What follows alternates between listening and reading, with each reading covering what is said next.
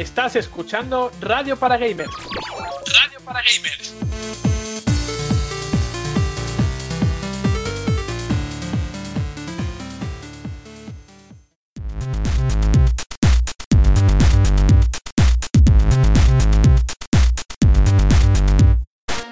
Muy buenas amigos, ¿cómo estáis? Os saluda Juan Montes en el que es el vigésimo cuarto programa de Radio para Gamers. Y va a ser un programa movidito en cuanto a anuncios porque así, para empezar, tengo cuatro cosas que deciros a todos los que estáis al otro lado de las ondas.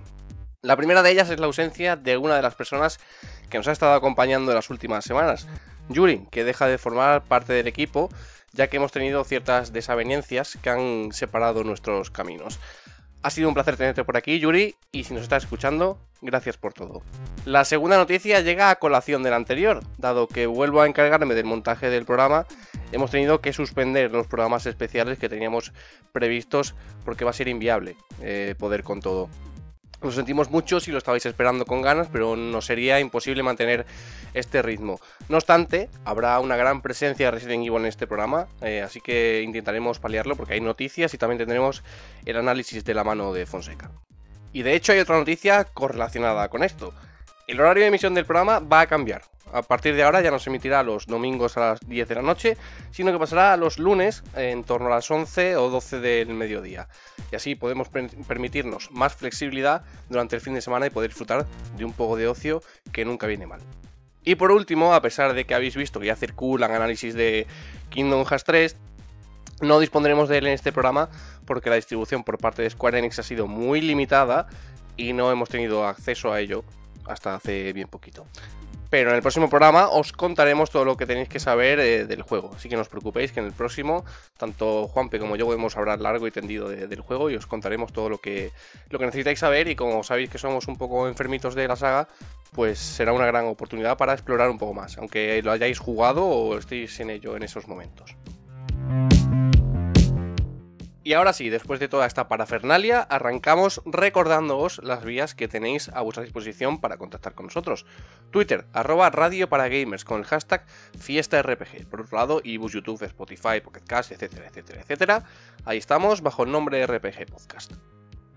Y no sé si mis compañeros vendrán con ganas de pasar miedo, pero es lo que vamos a tener hoy.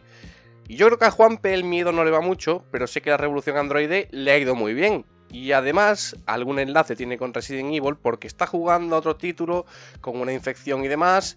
Y lo está emitiendo en Twitch. Pero bueno, mejor que os lo cuente él. Bienvenido, Juanpe, ¿cómo estás? Hola, buenas, buenas a todos. Y sí, es cierto. A ver, tengo que decir que me ha encantado Detroit Become Human, aunque mmm, hay aspectos que no me ha gustado del todo, pero bueno, en general eh, me ha fascinado, sobre todo por la temática. Tiene también su parte un poquito de, tensión, ¿eh? A los Resident Evil, creo yo. Aunque Resident Evil es más terror, ¿no? Eh, y sí, eh, como ha dicho Juan, voy a retransmitir, si puedo, todos los días a través de mi canal de Twitch, que es twitch.tv barra metavi barra baja, ¿vale? Para... Marina me, os podrá echar una mano porque ella suele hacer retweet y demás y, y sabrá, sabréis por ella cuando estoy conectado o no. Y mi intención es rejugar de las sofás en, en, mi canal. Lo, vamos, lo iremos intercalando con alguna sesión de algún juego online, como, como es Overwatch, que seguramente dentro de poco haga algún directo de, Overwatch por el evento y demás. Pero sí, la intención es eh, enfrentarme al Cordyceps, a los chascadores y a todo el bicho viviente transformado en medio champiñón gigante en directo. Así que me voy a lanzar a la aventura pues eh, todo el ánimo con ello y cuando te hagas famoso acuérdate de, nosotros también. Ahí estaremos, ahí estaremos también en, tus directos. Yo creo que durante esta semana, aunque vamos a estar bastante ocupados, em, jugaremos a Overwatch, alguna partidita caerá. Y si la retransmites en directo, pues ahí estaremos eh, también con, nuestras tonterías y todo aquel que, quiera que se acerque al canal de, de Juanpe, que ahí estaremos jugando a Overwatch durante este evento del año nuevo lunar. No os voy a dar su Twitter porque me lo ha pedido él así, así que os recuerdo yo el mío, arroba juanmontes9 y ahí me podéis leer eh, todo lo que queráis. Y también está por aquí Marina, que tiene menos tiempo que el conejo de Alicia en el País de las Maravillas, y no solo no ha podido jugar a Resident Evil 2 Remake, sino que tiene a medias la demo todavía. pero donde sí está avanzando es en Kingdom Hearts, donde ya está enfrascada en Birth by Sleep. Bienvenida Marina, ¿cómo estás? Pues muy bien, aquí una semana más con vosotros, como ya sabéis, encantadísima de estar aquí. Y me quiero sumar a ti también para darle las gracias a nuestra ex compañera Yuri por todo lo que ha estado con nosotros y lo que nos ha aportado durante estos programas que nos ha acompañado. Y bueno, sí que es verdad que ando un poco atascadilla en Birth by Sleep y no me mates, no me dejes de hablar para toda tu vida, pero por ahora es que menos me está gustando. Te voy a matar. Lo siento mucho, ¿qué le hago? Te voy a matar, Marina, eso no se hace. Pero bueno, yo sigo teniendo la esperanza de que cuando lo termines, cuando termines las tres historias, te va a gustar. Al menos argumentalmente te va a gustar. Sí, le pillé, le pillé bastante el gustillo a jugar con Aqua. Eso sí es verdad, la forma, los hechizos, tal y cual. Le pillé el gustillo, pero por ahora el que me más me ha transmitido de toda la saga es la segunda entrega. Bueno, te queda mucha saga por, repasar, ¿eh? también, también te aviso, así que eh, ve dándole cera y ya hablaremos largo y tendido de, eso, porque el camino a Kingdom Hearts 3 está aquí, eh, faltan escasos días para que se lance en España. Eh, de hecho, vamos a emitir 28, pues mañana, cuando lo estéis escuchando, es cuando, cuando se lanza. Así que ve dándote brío porque las filtraciones por internet están como están y hay peligro de comerse algún spoiler. Os recuerdo también el tweet de Marina, eh, ahí podéis leerla y ver toda la actividad que tiene por Twitter, que es arroba malmartinezsan, como ya lo sabéis todos. Y con ellos dos presentados, luego estará por aquí también Fonseca, como decía antes. Arrancamos el vigésimo cuarto programa de la primera temporada de Radio para Gamers.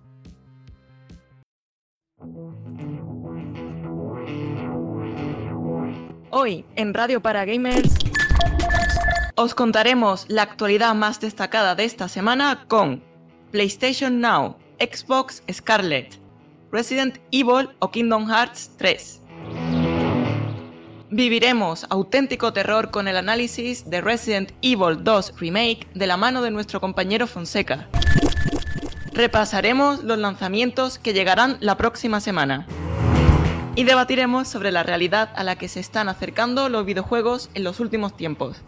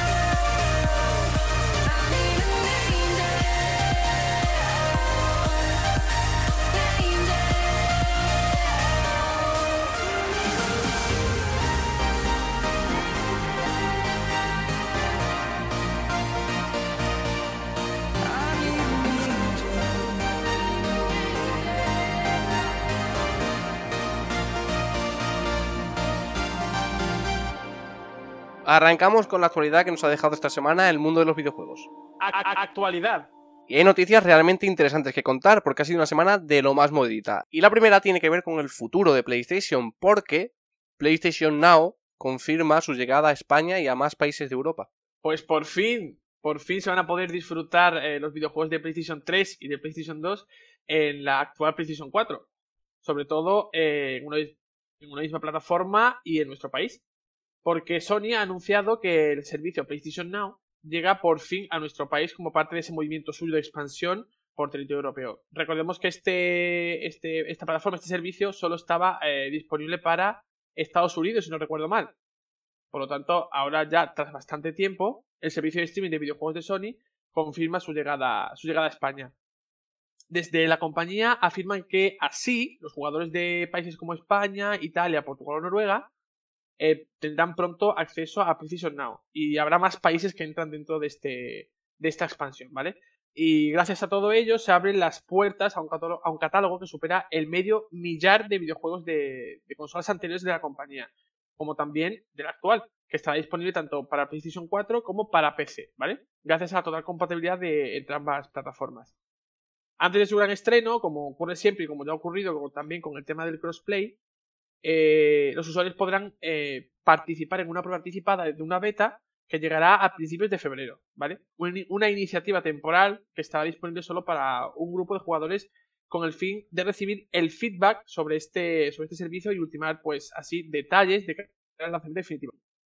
Para participar en esta beta, solo hay que registrarse a través de la web eh, oficial de Sony, han, han habilitado un apartado para ello, y luego, tras eso, solo tenemos que esperar a que confirmen la fecha de lanzamiento definitiva, porque sabemos que es dentro de 2019, pero no cuándo exactamente. Pues, como dices, por fin, y una excelente noticia para, nuestro territorio y para diferentes países de, Europa en los que se ha confirmado la presencia de PlayStation Now. Y yo creo que esto se va dirigido eh, en dos vertientes. La primera es responder ante el gran exitazo que está teniendo el Game Pass de Xbox, que lo está petando entre los usuarios que tienen, tienen la consola de, de Microsoft.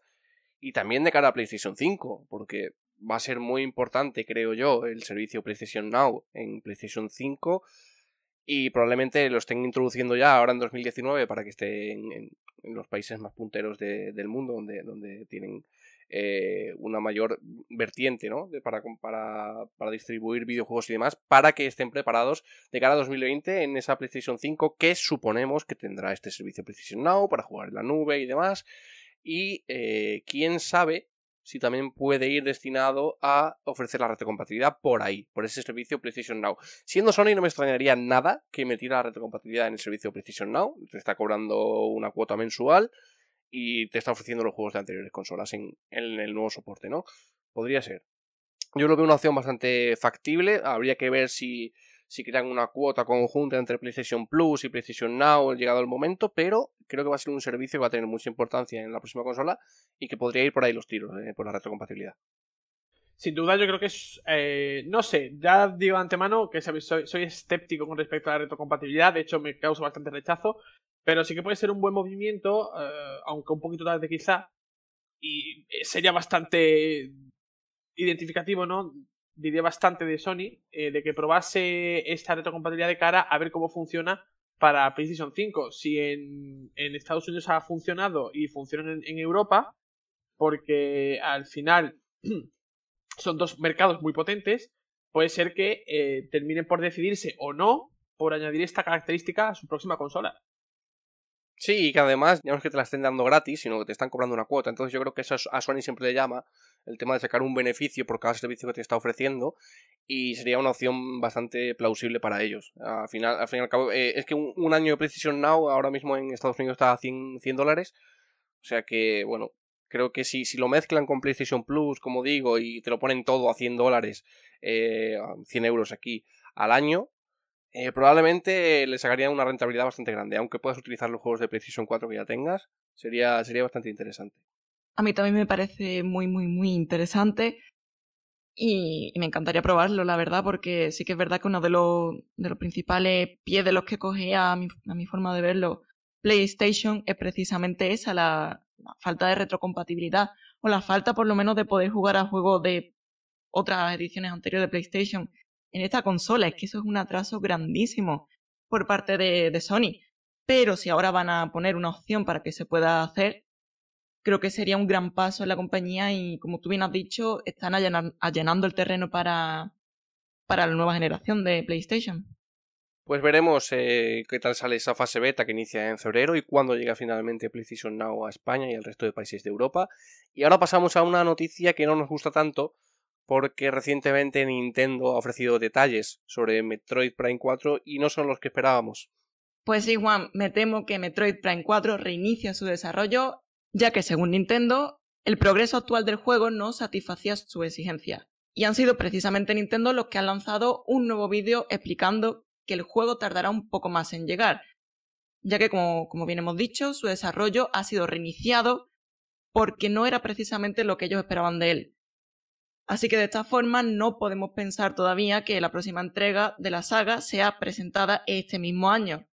Según el responsable de desarrollo Nintendo, Shinya Takahashi, el juego pasa esta vez a manos de Retro Studios y según sus palabras, creemos que si colaboramos con Retro Studios podemos desarrollar un juego que cumpla las expectativas de los fans. No hemos tomado esta decisión a la ligera y este cambio significa efectivamente comenzar el desarrollo desde cero. Por ello, la financiación del juego se retrasa respecto a lo planteado. Por lo tanto, se trata del primer exclusivo de Nintendo Switch que modifica su fecha de, lanzamiento en lo que llevamos de año. Pero bueno, podemos estar seguros que la compañía no ha tomado esa decisión a la ligera y que a fin de cuentas será lo mejor para, tener un resultado óptimo al final. Así que nada, quedamos a la, a la, espera de nuevas noticias de Metroid Prime 4 y lo siento mucho por todos los que lo estabais esperando con ganas. Pero bueno, esto sí que significa que la fecha, la posible fecha que se filtró hace un tiempo, queda completamente desmentida. Pues sí, esa fecha eh, marcaba noviembre, lo comentamos aquí hace un par de programas, si no recuerdo mal, noviembre de 2019. Y sí, no lo has querido decir tú que está en, guion, pero ya lo digo yo, se cae del calendario imaginario que teníamos todos para, este año 2019. Era uno de los títulos que preveíamos que podría mm, llegar a, mm, a, Nintendo Switch durante este año, pero finalmente, bueno, recibimos ese, ese mazazo, ¿no? Eh, olía mal porque no se sabía noticias de él desde hace eh, desde hacía bastante tiempo, año y medio, pero no esperábamos que se tuviera que reiniciar el desarrollo por completo, así que bueno, esperamos que Retro Studio, que es una compañía muy eficiente y que ha hecho grandes eh, obras para, para, Nintendo en general y para Nintendo Switch también, eh, pueda retomar el, proyecto y convertirlo en algo grande, que es lo que esperamos de, de Metroid. lo único malo de esto es que a saber cuándo llega, porque si prevíamos que podría estar en este, en este año 2019 y está anunciado desde 2017, pues probablemente se nos vaya 2021, 2022, probablemente. Así que bueno, toca esperar. Mucha paciencia para los fans de, Metroid y esperemos que el catálogo de Nintendo Switch nos regale muchos otros exclusivos y podamos disfrutar de ellos mientras tanto hasta que llegue la hora de controlar a Samus de nuevo. Pues todo un mazazo para, para los que esperaban pronto, entre comillas, el lanzamiento de, Metroid eh, Prime 4, porque realmente, si os acordáis, eh, a, finales del año pasado, en uno de nuestros últimos programas de 2018, hablábamos de Metroid Prime 4 como una de las posibles, uno de los posibles anuncios de, Game Awards por los muchos, los muchos rumores que se habían ido publicando. Eh, es decir, estábamos ahora del, del todo a la nada, porque lo que se tenía de Metroid y que se creía que podía ser suficiente para ir conociendo un poquito más del proyecto, ahora es nada porque se está empezando de nuevo o, por lo menos eh, se está cogiendo eh, material, si es que se está cogiendo, eh, para empezar una nueva ruta de trabajo. Es, es, pasar de cero, de 100 a cero, básicamente. Y yo voy a decir una cosa, y probablemente esta, esta frase resulte un poco llamativa y escame a más de un usuario de Nintendo, pero ¿cómo debería estar el juego para que con las chapuzas que ha lanzado Nintendo al mercado, vamos a ser honestos, ha lanzado chapuzas gráficamente, eh, haya dicho que no cumple sus expectativas, ¿eh? O sea que el juego debía estar hecho mierda, básicamente. Así que, bueno, mm, parece que, Nintendo en ese aspecto se está poniendo mucho más seria, porque al fin y al cabo tiene una consola que, cumple los cánones para, lanzar juegos visualmente muy bonitos y, y con potencial. Así que bueno, si lo han hecho, seguramente sea por lo mejor para el proyecto y esperaremos lo que haya que esperar para que salga la luz. Pasamos ahora a otra gran noticia. En este caso para los seguidores de Resident Evil, porque, ojo a esto, Netflix parece estar desarrollando una serie de acción real sobre la saga. Parece que Netflix ha encontrado un filón tan grande con los videojuegos que no lo va a dejar pasar, pero ni a la de tres, ¿eh? eh primero Castlevania, luego The Witcher, que ya está prácticamente terminada y de la que se van conociendo cada vez más detalles, aunque el público sigue siendo un poquito reacio a la, al contenido con Henry Cavill de protagonista. Y ahora posiblemente estemos ante el germen de una posible serie sobre Resident Evil. La serie que estaría preparando eh, Netflix, al contrario, que las, eh, al contrario que la de Castlevania, seguiría más bien la línea de The Witcher y sería la acción real. ¿Vale? Y según la información que se ha publicado en el medio Deadline, que es muy especializado en cine de Norteamérica, esta, esta serie, esta producción, estaría a cargo de Constantine Films, es decir, la productora encargada de las películas de Resident Evil en el cine. ¿Qué quiere decir esto? Pues que es la misma, son los responsables de poner a Mila Jovovich en las películas y eh, de su producción, de su, de su, creación. El caso es que esta serie sería eh, algo diferente a lo que se ha mostrado, bastante diferente a lo que se ha mostrado hasta ahora de Resident Evil en, en los medios audiovisuales, más allá del videojuego, porque quiere eh, representar o querría representar más fielmente el universo, el imaginario de, de, estas, de la saga de Capcom, aunque se centraría más en la exploración del mundo de Umbrella Corporation, ¿vale? Y su mundo interior. estaría, pues, por lo visto, llena de, de, referencias al videojuego, de easter eggs, ¿vale? Por lo tanto, a lo mejor no encontraremos directamente muchas referencias directas o, una adaptación directa de algunas de las muchas entregas que tiene Resident Evil. Eh, ahora mismo estaríamos en una fase muy prematura del, de este proyecto, por lo tanto tardaríamos muchísimo eh, en conocer más detalles. Aunque yo no pienso, yo no pienso eso, porque si tomamos como ejemplo de Witcher, realmente The Witcher iba a estrenarse en 2020, se estrena en 2019 y hemos ido conociendo detalles a un paso acelerado. Otro de los elementos que se destaca es que Netflix eh, está, está comprometida a elaborar una serie que haga justicia a los videojuegos. ¿Vale? Por lo tanto, yo creo que eh, los muchos seguidores de Resident Evil pueden tener un poquito de esperanza eh, con el trabajo de Netflix, que ya sabemos que es bastante bueno en cada, en cada proyecto que se, que se, que se proponen sacar. Pues sí, a mí me da un poquito de miedo eso que, eso que, comentan, ya que sea la, propia productora que, la, que ha llevado Resident Evil al cine, me da un poco de miedo, pero, pero eso que comentan de que se van a, basar más en Umbrella y, demás. Habrá que ver, habrá que ver cómo sale. Creo que es una buena noticia recibir una, serie de, Resident Evil, eh, que, Netflix siga apostando por, los videojuegos. Pero me da, me da miedo eso, ¿no? Que, vuelvan a convertir la saga en algo totalmente diferente a lo que es el videojuego. Porque como sabéis, las, las entregas de, de cine no tienen, bueno, tienen, tienen que ver el virus T y, poco más, porque la protagonista no es, no es la misma, eh, salen personajes de la saga sí, pero no tienen nada que ver con los, con los que son realmente en el videojuego, así que bueno, eh, aunque no se centren en, en, el argumento propiamente de los videojuegos, que sea muy similar y que como dicen tenga guiños y tenga, tenga referencias a, especialmente a los primeros videojuegos, ¿no? Ahora que hemos recibido Resident Evil 2 Remake y que sabemos que ha salido muy bien, que ha salido realmente bien la jugada Capcom, pues que siga por esa línea, ¿no? Que creo que es lo que, lo que le conviene y que veamos a una Jill Valentine como se merece, a una Claire Redfield como se merece, a un Leon Kennedy como se merece, a un Chris Redfield como se merece, etcétera, etcétera, etcétera. Todos los, protagonistas de, Resident Evil. Y que sea una serie que podamos recordar con buen agrado los, los aficionados a los videojuegos. De Netflix se puede esperar cualquier cosa y de momento con el terreno de los videojuegos está haciendo un buen trabajo, así que eh, tendremos confianza en ello y como dice Juanpe, no sabemos cuándo llegará, eh, probablemente todavía quede, pero bueno, si llega en 2020 o por ahí, pues sería buena fecha para, para explorar este universo otra vez. Y pasamos ahora a hablar de Kingdom Hearts 3. Ya decíamos que no tenemos el análisis hoy, pero lo que sí tenemos son palabras de Tetsuya Nomura, director del título, en las que afirma que las filtraciones que sufrió el juego pueden afectar al lanzamiento simultáneo de la saga. Pues sí, me temo que a pesar de que Kingdom Hearts 3 ya está a la venta en Japón y en nuestro territorio solo faltan apenas unos días para poder disfrutar de él, creo que concretamente mañana sale a la venta. Sí, emitiendo el 28 mañana, así es. Pues parece que por culpa de las numerosas filtraciones que hemos recibido en estas últimas semanas, y mi compañero Juan bien, bien las conoce, sí. Tetsuya Nomura, el, director y creador de, esta saga, ha dicho que podría haber grandes consecuencias para el futuro del juego. Y esto ha sido durante una entrevista con la famosa revista Famitsu japonesa.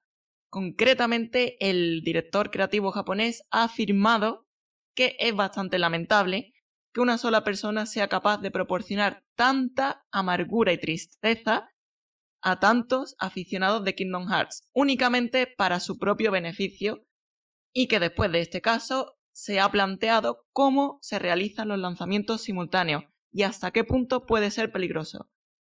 Para los futuros videojuegos en los que él sea responsable, quizás reconsidere comercializarlo de esa manera, al menos hablando de copia física. Bien os puede hablar mi compañero Juan que estoy evitando completamente la, la red estos días, ya que me queda un poquitín antes de, de, jugar Kingdom Hearts 3, aunque mañana salga el juego. Así que os recomendaría que no, que, que, no entraseis en YouTube si os pasa lo mismo, ya que mi compañero sí que se ha zampado algún que otro spoiler. Es muy ah. triste que, que, perdona que te corte, es muy sí, triste sí. Que, que, la gente con tal de recibir visitas y, y clics y fama, ya sea buena o mala, suba el contenido a las redes y ponga miniaturas con spoiler y, en fin, que os voy a contar que no sepáis. Así es, y creo que YouTube también tiene mucha parte de culpa en este asunto, porque en mi caso concreto, que yo, yo sí que me, como dice Marina, yo me comí un spoiler gordo, eh, y además del final de, de, de Kingdom Hearts 3, eh, yo tenía bloqueado el término Kingdom Hearts 3 y aún así me lo recomendó y me saltó el, vídeo en, recomendaciones y con una miniatura bastante explícita Así que, bueno, tened mucho cuidado durante estos días, durante estas próximas semanas, si no lo podéis jugar eh, a partir de mañana cuando, cuando salga la venta o en las próximas semanas, como es el caso de, de Marina. Mucho cuidado con entrar en YouTube, en cualquier tipo de red social, eh, porque la gente, como dice Marina, por, cualquier tipo de, de clic, de visita o de famita, eh, hace lo que sea y están publicando muchos spoilers sobre, sobre el juego. Y desde aquí os instamos a tener cuidado. Respecto a lo que dice Nomura, bueno, aparte, aparte de lo que ha comentado Marina, él también eh, ha querido hablar sobre, sobre por qué han surgido esas filtraciones.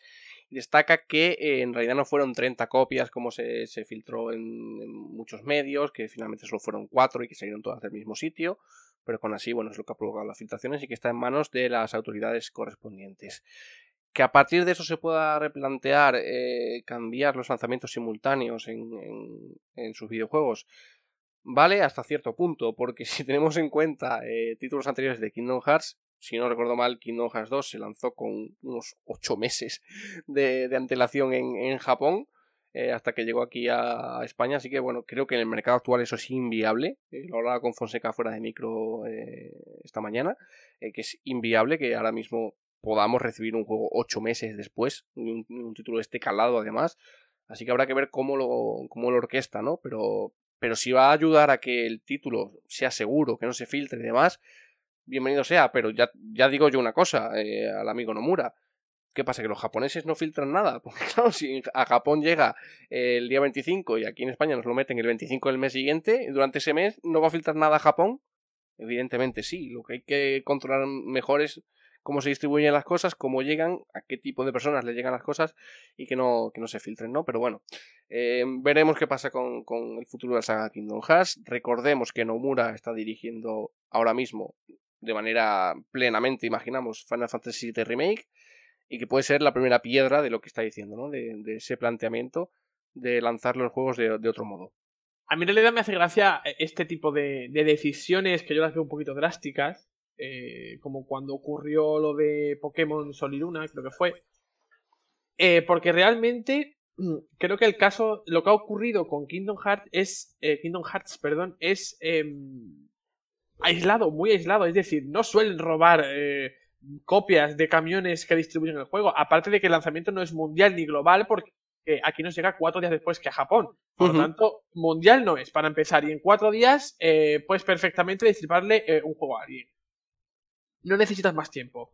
Eh, y todos aquellos que jueguen o prueben el juego en Japón el 25, es decir, ya está disponible en Japón y todos los que lo estén jugando pueden perfectamente publicar alguna imagen con toda la mala leche del mundo para estropearle el juego a otra persona y el juego hay entre una fecha y otra, de un territorio a otro, son cuatro días. Por lo tanto, ya eh, la solución no, no es muy buena a, a mi modo de ver. Eh, el hecho de que hayan robado eh, estas copias, 30 las que sean, no implica el hecho de que el usuario vaya o tenga que filtrar nada a nadie. Eso está en la de cada persona. Vale, que no estoy defendiendo ni muchísimo menos el robo, pero eh, si yo por lo que sea me cae una copia de Kingdom del cielo, eh, yo no tengo por qué ir corriendo a YouTube y subir vídeos.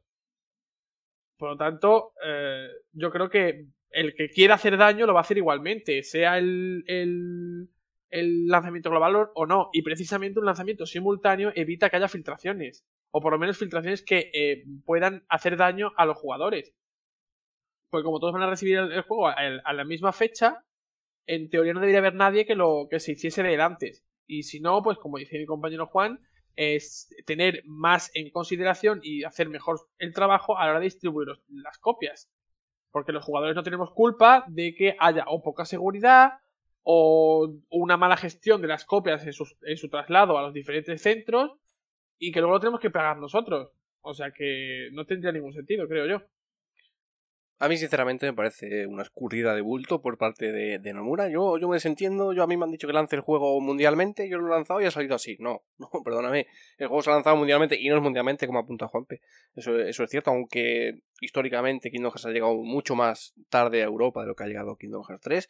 Pero son cuatro días. En cuatro días te pueden filtrar todo, todo el juego si, si quieren pero creo que es un problema de logística, clarísimamente, de, que no han sabido gestionar cómo, cómo han, han, distribuido las copias y que no había la seguridad necesaria. Entonces, evidentemente, si te han robado y tampoco has sabido actuar para frenar esa sangría, pues te has encontrado con lo que te has encontrado, que estábamos a día 23, 22, no había salido ni, ni, no se había roto ni el embargo de, de los medios para publicar los primeros análisis y hasta al final publicado en YouTube. O sea, mm, eso es una gestión pésima.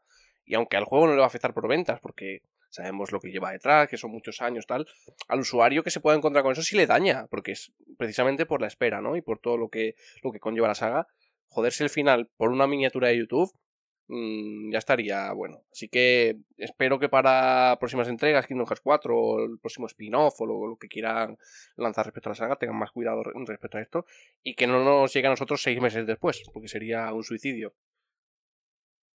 Yo creo que, y volviendo al tema de, spoiler y, tal y cual, yo creo que la, concepción de, lo que es un spoiler en Occidente y, en, Asia Oriental no, o sea, no, se concibe de la misma forma y eso es algo de lo que estoy estos días estoy escribiendo sobre ello. O sea, estoy preparando algo para hablar de ese tema. Y personalmente pienso que también la, la tecnología influencia muchísimo para mal pero habría que ver dónde comienza lo que sería spoiler o si también depende de la cultura. Porque, por ejemplo, en Birth by Sleep, la propia intro es un spoiler. Marina, aprendes de que en Kingdom Hearts todas las intros tienen spoiler. Todas. Sí, es porque es un juego japonés. Probablemente. Entonces, también ocurre lo mismo en Dragon Ball Super. Entonces, yo creo que para ellos no. El hecho de que haya material del juego que se ha lanzado antes, pues por ejemplo en YouTube o lo que sea, no, no, le supone una preocupación. No sé, en, mi opinión. Pero bueno, sí que es verdad que hay que tomar medidas porque hay muchos usuarios que no queremos saber nada del juego hasta jugarlo. Así que bueno, a mí no me parece mal que, que Nomura quiera, quiera poner un poco solución a, a estas consecuencias que nos está trayendo. Así que no me parece exagerado lo que planea hacer. Depende de la fecha, siempre lo digo. Si es una semana, dos semanas, vale, pero si son meses, actualmente en el industria del videojuego no, no procede, no procede. Porque con, con, todo lo que vivimos en las redes, con toda la importancia que tienen las redes hoy en día a la hora de, de difundir este tipo de contenido, sería un suicidio para los usuarios europeos. También digo que debe tener muy claro Nomura que ha sido la filtración por parte de América o de Europa, porque apunta directamente hacia aquí y por eso se está planteando el hecho de, de retrasar el lanzamiento aquí para, para que no sucedan estas cosas. Digo, muy seguro lo tiene que tener. Está hablando con las autoridades pertinentes y supongo que, alguna información tendrá. Pero bueno, mm, yo ya digo que, que tampoco están exentos los japoneses de filtrar cosas, así que no creo que se arreglara de esa manera. Pero bueno, veremos, veremos qué sucede porque probablemente queda mucho para la próxima entrega de Kingdom Hearts y para este remake de Final Fantasy VII, que es con lo que está ahora mismo. Pasamos a otro asunto y vamos a hablar de algo importante para los usuarios de Microsoft porque Xbox Scarlett, los dos modelos de la consola, podrían haber dado a conocer sus especificaciones técnicas. Esta información eh, cita que una, de, las, de estas Xbox tendría una CPU de AMD basada en Zen 2 de 8 núcleos y 16 hilos y una GPU Navi de más de 12 teraflops. Yo os voy a empezar a decir datos porque no los entiendo muy bien, pero doy por hecho de doy por hecho que estamos ante un equipo bastante potente, ¿vale? Este primer modelo, que sería más eh, potente, eh, tendría 16 GB de RAM y un disco duro de un tera con una configuración SSD, que sería capaz de alcanzar más de un GB de velocidad por segundo. Los más enterados en términos de hardware deberíais, deberéis saber que el SSD es un disco duro que eh, es más compatible y más ligero o que hace más ligera el, funcionamiento de, la configuración del hardware, por lo menos en, PC. Eh, bueno, y como joya de la corona, algo que ya hemos comentado en otros programas, si no recuerdo yo mal, contaría con tecnología Ray Tracing. Como, aparte de, estas especificaciones, también se habría eh, pues filtrado o se confirmaría que habría, pues eso, los dos modelos de los que se ha hablado anteriormente. Este más potente, que recibiría el nombre de Xbox Scarlett Anaconda, ¿vale? Que ya hemos hablado del, del, del Dev Kit que estarían recibiendo los desarrolladores. Este sería Anaconda. Y un segundo eh, paquete de desarrollo, una segunda consola, que tendría como nombre clave Lockhart, ¿vale? Esta tendría una unidad personalizada de 8 núcleos y 16 hilos, también basada en Zen 2. Una GPU eh, basada en arquitectura Navi de 4 teraflops, la, de mayor eh, potencia es de 12. Memoria RAM de 12 GB, almacenamiento de 1 tera. también SSD con velocidad de, un, de hasta 1 GB y también con DirectX Ray Tracing, ¿vale? Como me ha apuntado mi, compañera Marina fuera del micro. Así que yo creo que estaríamos ante eh, una información bastante potente con respecto a los proyectos en los que estaría trabajando eh, Microsoft.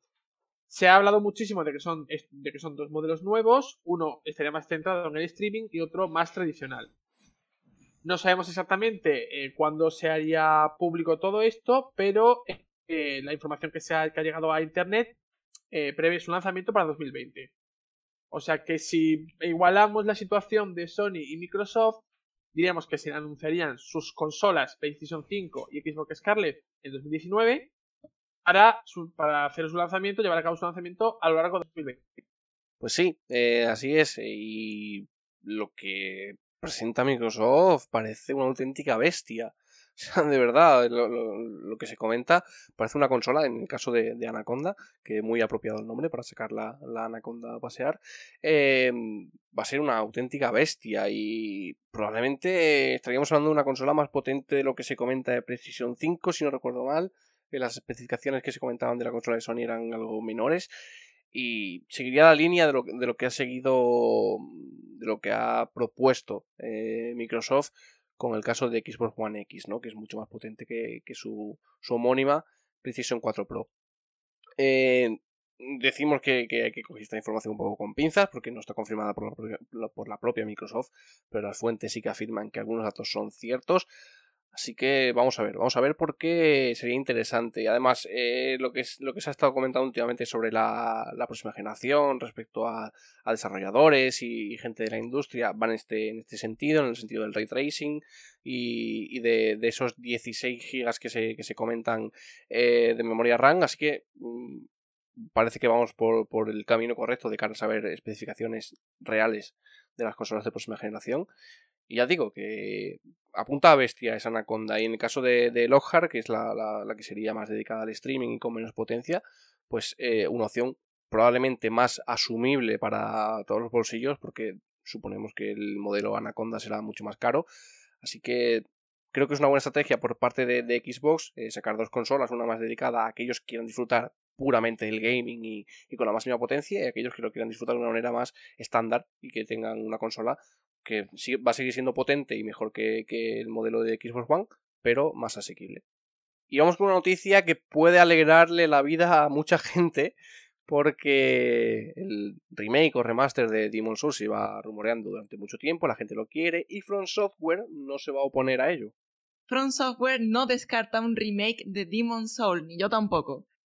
Hidetaka Miyazaki, director de Demon Souls, no quiere saber nada sobre la idea de ponerse a los mandos de una versión remasterizada o un remake del propio Demon Souls, pero sin embargo está abierto a que otro estudio se encargue de ello. Y es que el propio juego le despierta en su memoria muy muy buenos recuerdos o como él bien dice, mariposas en el estómago. Así que solamente pone la condición de que el estudio ponga completamente su alma en ello, ya que es un juego en el que él ha puesto muchísimo empeño y muchísima ilusión y lo llena de buenos recuerdos. Entonces, si esto ocurriera, si pudiera lograrse un estudio que amase el trabajo original, entonces sí que estaría dispuesto a, hacer un, remake de Demon Souls. Y como bien he dicho, yo no lo descarto para nada porque es un juego que tiene bastante público, concretamente los fans de, de Dark Souls, y, merece, merece un remake. Yo lo he jugado muy poquito, pero lo poco que he visto del juego me ha gustado mucho me atrevería a decir que incluso más que Dark Souls, que es una saga que tengo muy encasquetada, que no puedo avanzarla nunca porque me, desespera. Pero yo lo veo venir, lo veo venir. Un, remake de Demon Souls lo veo muy posible y, y, creo que tarde o temprano ese estudio aparecerá.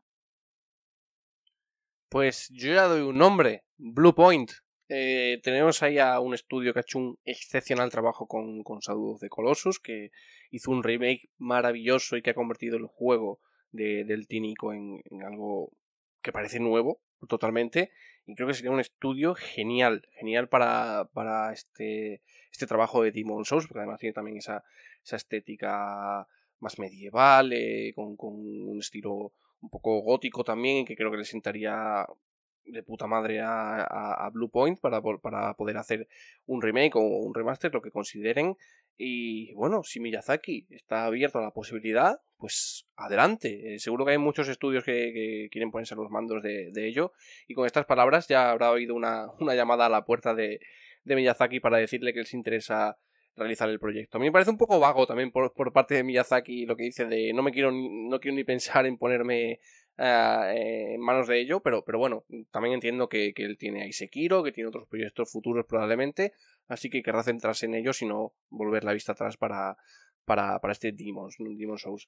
Eh, no, no es descartable, como dice Marina, teniendo en cuenta que Dark Souls ha recibido remasterización, la trilogía, que, que es reciente y, evidentemente no va a recibir una remasterización, pero, pero está rubricando la, la secuela. Así que eh, todo lo que sale de Front Software es exitoso y Demon Souls en su día no tuvo tanto éxito como, como merecía, porque se quedó un poco más en un juego de nicho. Y ahora que el público conoce el estudio, probablemente sea una gran oportunidad para, para relanzarlo y mostrárselo a la gente. Así que estaremos muy pendientes porque, porque pinta bien, pinta bien si, si ya ha abierto la puerta, probablemente saldrá alguien que lo quiera hacer y en un futuro es posible que lo veamos, no, no 100%, pero, pero la posibilidad está ahí. Y de Demon Souls pasamos a Pokémon Go, porque todos aquellos que estáis esperando el día de la comunidad de febrero ya ha sido anunciado por Niantic.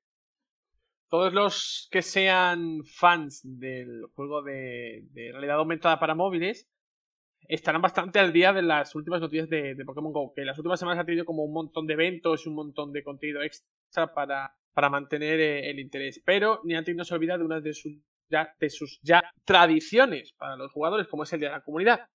Esta cita se hace una vez al mes, ¿vale? Eh, y durante tres horas, pues, eh, Pokémon Go potencia la aparición de una especie de Pokémon concreta, ¿vale? Y eh, ofrece un, movimiento exclusivo para ese Pokémon cuando evolucione, ¿vale? Si hace poco teníamos un evento diferente con algo de diferencia con Fibas como protagonista, el último día de la comunidad fue con Totodile y ahora se ha anunciado el Pokémon protagonista que será el, que aparecerá durante el día de la comunidad de febrero, ¿vale? En este caso será una criatura de Yoto que es Suina, ¿vale? Junto a la información de la identidad del Pokémon para el día de febrero también se ha hecho pública la fecha en la que se llevará a cabo esta celebración, que será el próximo sábado 16 de febrero. Este Pokémon de tipo hielo y tierra aparecerá pues con mucha más frecuencia, ya sabéis, en el horario habitual, entre las 11 y las 2 de eh, la mañana. 11 de la mañana, 2 de la tarde, eh, para que nos hagamos una idea, en horario de España. Como ya he dicho antes, pues contará con un movimiento exclusivo si evoluciona a su forma final, algo que será bastante fácil de conseguir porque, como aparecerá con más frecuencia, se pueden usar eh, vallas para conseguir caramelos y, evolucionar de manera más fácilmente. Aunque para Mamoswine necesitaremos también la piedra, una piedra especial.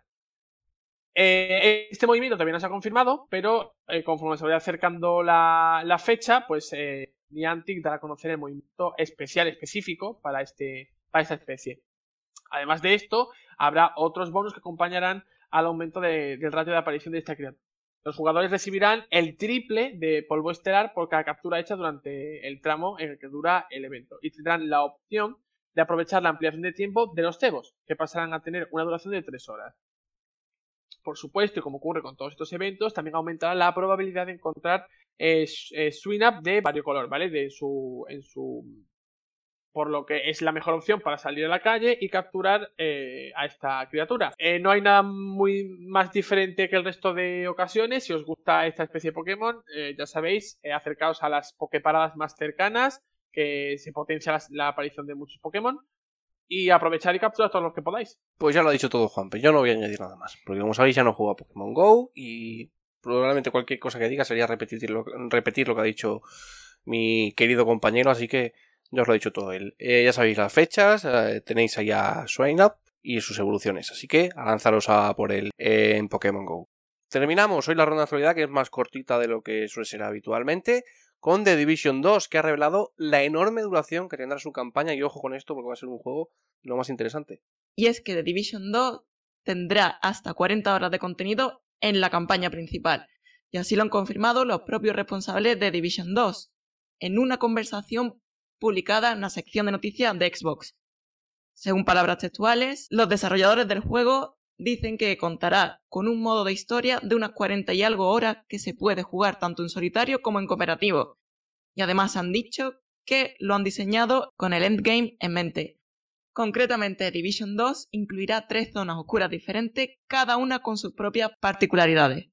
Pues ahí lo tenemos. El 15 de marzo llega The Division 2, como ya sabéis, para PlayStation 4, Xbox One y PC. Eh, los usuarios de PC, recordad que no estará en Steam, sino solo en Epic Games Store. Tiene el acuerdo exclusivo con, Ubisoft y probablemente el resto de videojuegos que lleguen de, la compañía sigan esta, esta dinámica. Respecto a la campaña, 40 horas me parece una cifra cojonuda, porque mm, lo hemos comentado fuera de micro, una de las cosas que también se le, se le, criticó al primer de Division fue que la campaña no estaba muy elaborada y que no era muy extensa, si no recuerdo mal, yo cuando lo jugué eran unas 12, 15 horas, mm, si no recuerdo mal, eh, por lo tanto nos iríamos a más del doble de, contenido en la campaña.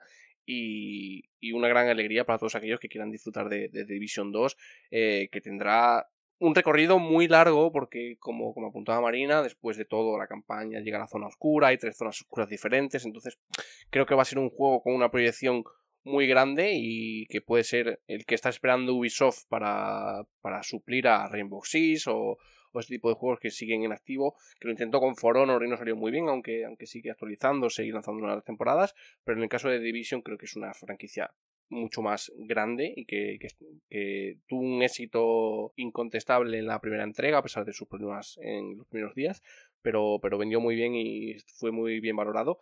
Así que eh, esa secuela pinta estupenda para, lanzarse en un mes complicado, ¿eh? también lo digo yo, que llega Devil May Cry, llega eh, Sekiro, también está por ahí Yoshi para los, los, fans de Nintendo, así que bueno, un mes muy completito marzo el que vamos a tener. os recuerdo la fecha, 15 de marzo de Division 2, ahí lo tendremos.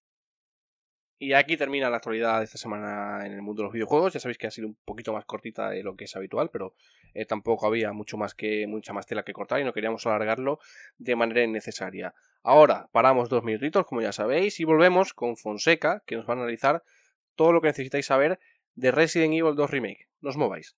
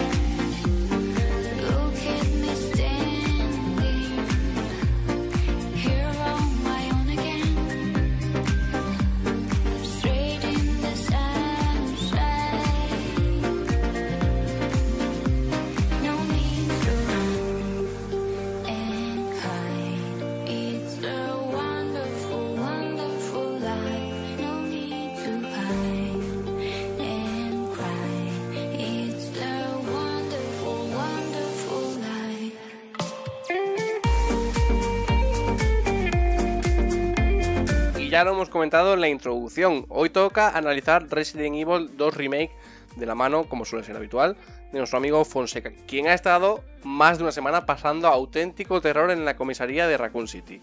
Pero antes de ello, repasamos los lanzamientos de la semana, comenzando por los del próximo 29 de enero.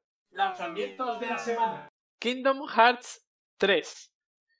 Invocaciones, transformaciones, llaves espada, mucho encanto, una dirección artística maravillosa y poderosa experiencia jugable son las claves de esta nueva entrega de la saga de los corazones, desarrollada bajo Unreal Engine 4, que además también cuenta con escenarios y personajes de las películas eh, Big Hero 6 o Enredados. Tendrá música y banda sonora de la gran Yoko Shimomura. Y se comenta también la incorporación o posible regreso de Roxas en Incorpore de Sora y número 13 dentro de la malvada organización original.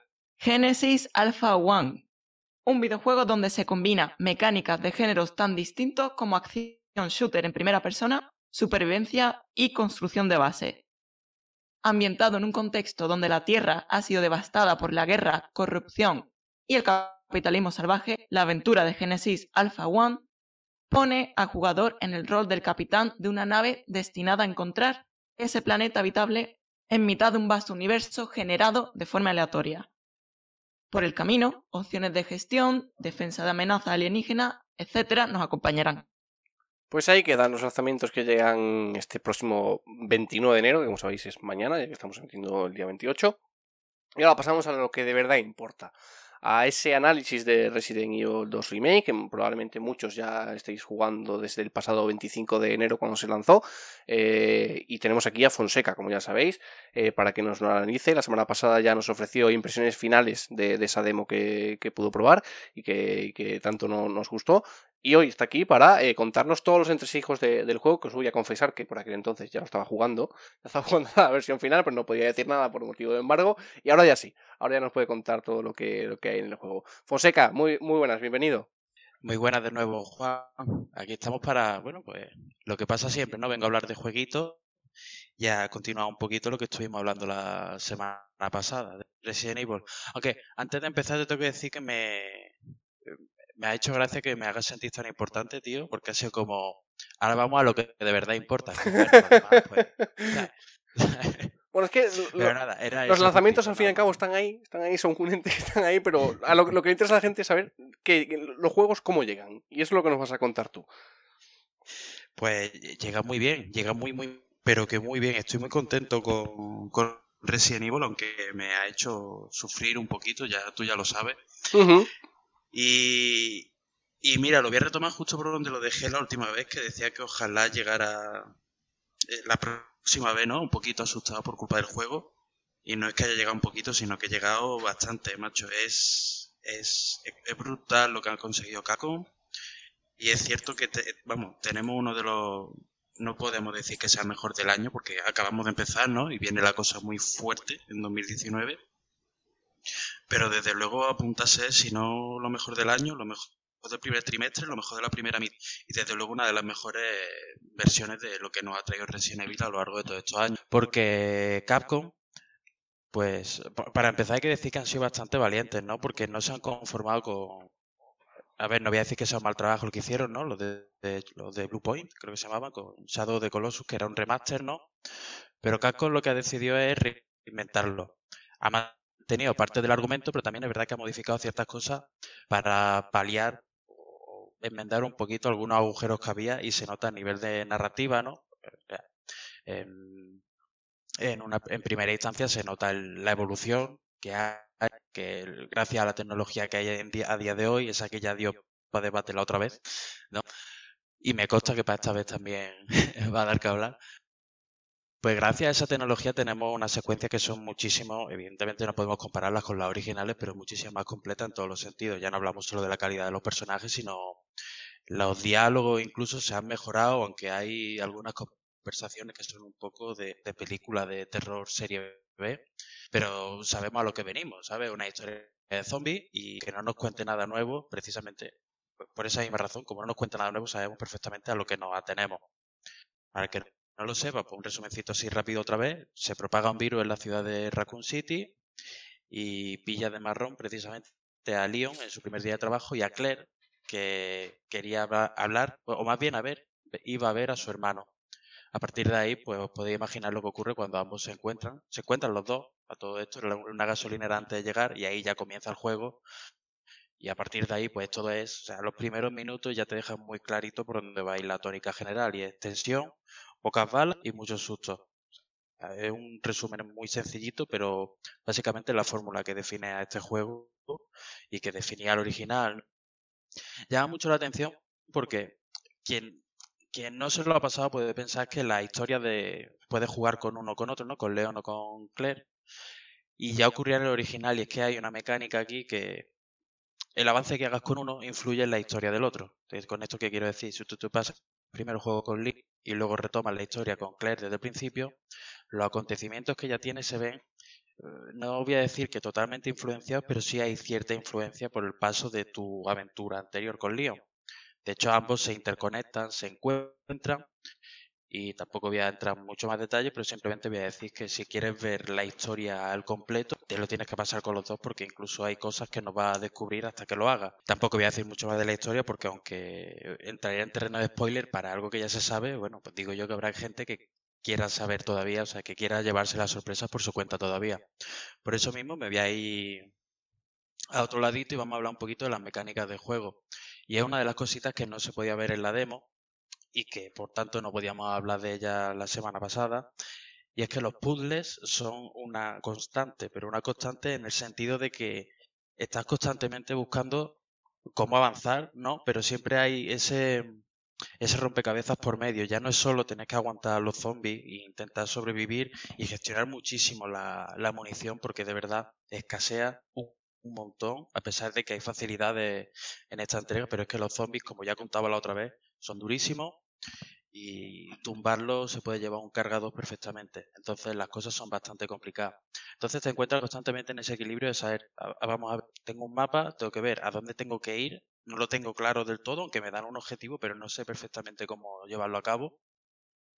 Y claro, te invita a otra vez revisitar sitios en los que has estado constantemente, siempre, siempre girando en torno a la, comisaría de policía, al menos con Lyon, porque es como el centro, ¿no? Es como el hub o el hub, como queráis llamarlo, que se entrelaza con todo lo demás. Para que alguien se haga una idea, podría ser como el santuario de enlace del fuego de Dark Souls, que nunca sabías cómo, pero al final acababa llegando ahí sin, sin darte cuenta. Y a partir de ahí pues se va ramificando todo, las localizaciones y demás, en fin, lo que estoy contando, que hay muchos puzzles y ya os digo que se llevan muchísimas horas. Yo personalmente cada historia me ha llevado una media de eh, nueve horas superarla más o menos.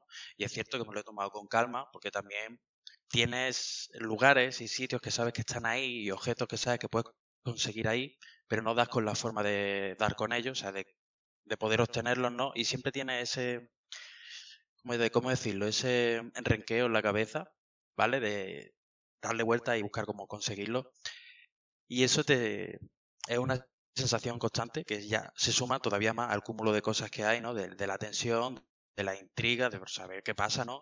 E incluso por saber cómo solucionar la siguiente prueba que te espera, porque sabes que siempre va a haber una situación nueva y un puzzle nuevo que no sepas cómo resolver a simple vista. También digo que, hilando un poquito con lo de antes, me ha dado la sensación de que este juego se centra sobre todo en la toma de decisiones. Y veréis, me explico fácil o sea, la toma de decisiones porque tú sabes hay algo, a lo mejor una pieza que necesitas para avanzar por una parte. Sabes que la necesitas porque está ahí el sitio y, en fin, está el sitio ahí para colocarla, ¿no? Y sabes que vas a tener que volver atrás, pero tienes que intentar en, gastar cuidado con los sitios a los que vas, porque los zombies con los que has acabado probablemente se vuelvan a levantar otra vez, hasta que, a no ser que lo hayas machacado al extremo. O incluso aparecerán otros nuevos. ¿Qué ocurre con eso? Que eso implica gastar balas. O gastar balas o gastar vida. Entonces estás en un continuo equilibrio de vuelvo o no vuelvo, exploro por aquí o no exploro por allí.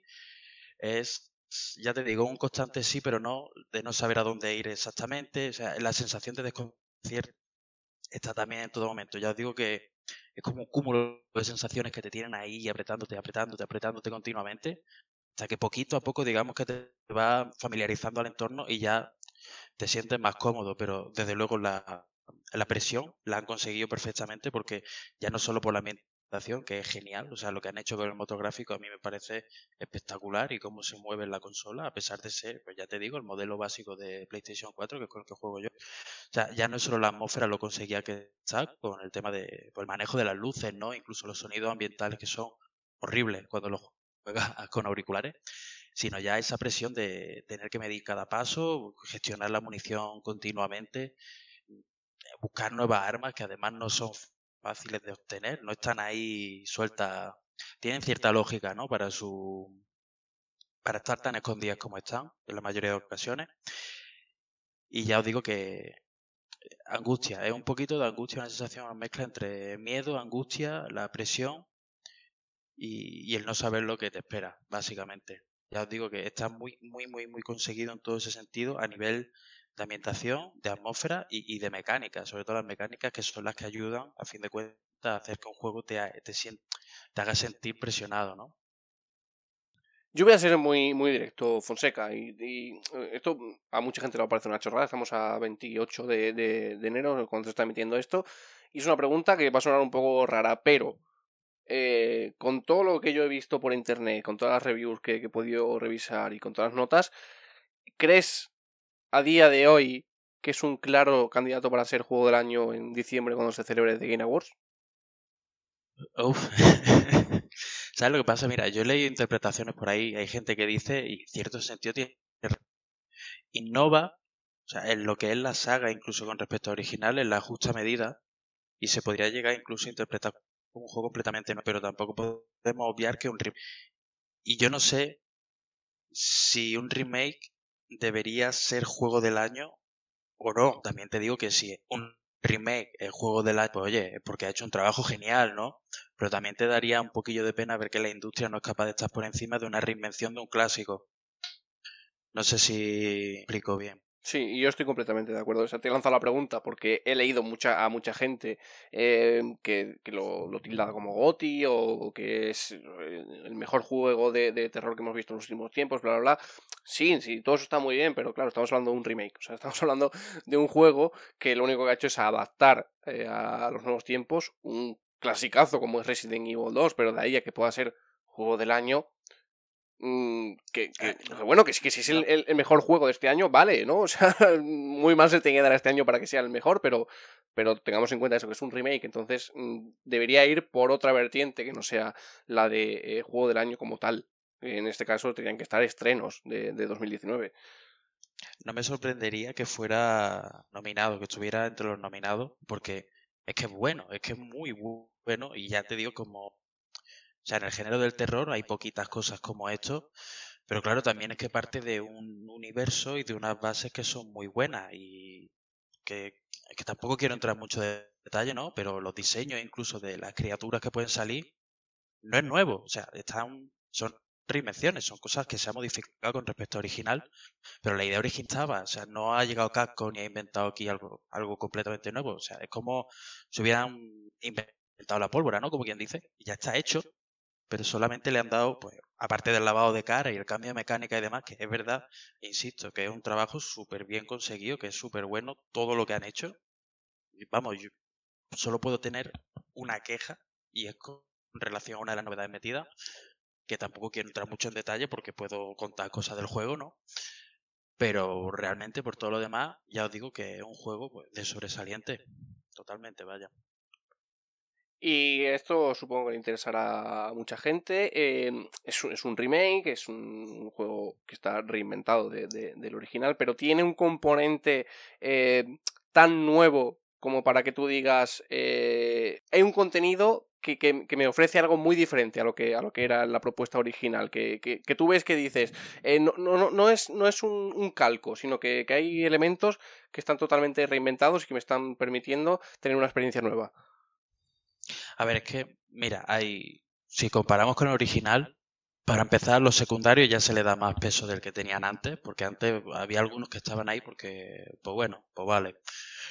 Y aparte de eso, la trama está un poco más desarrollada, ¿no? También se ha modificado un, pelín para encajar mejor pues con el, lore, ¿no? De la saga, como está a día de hoy.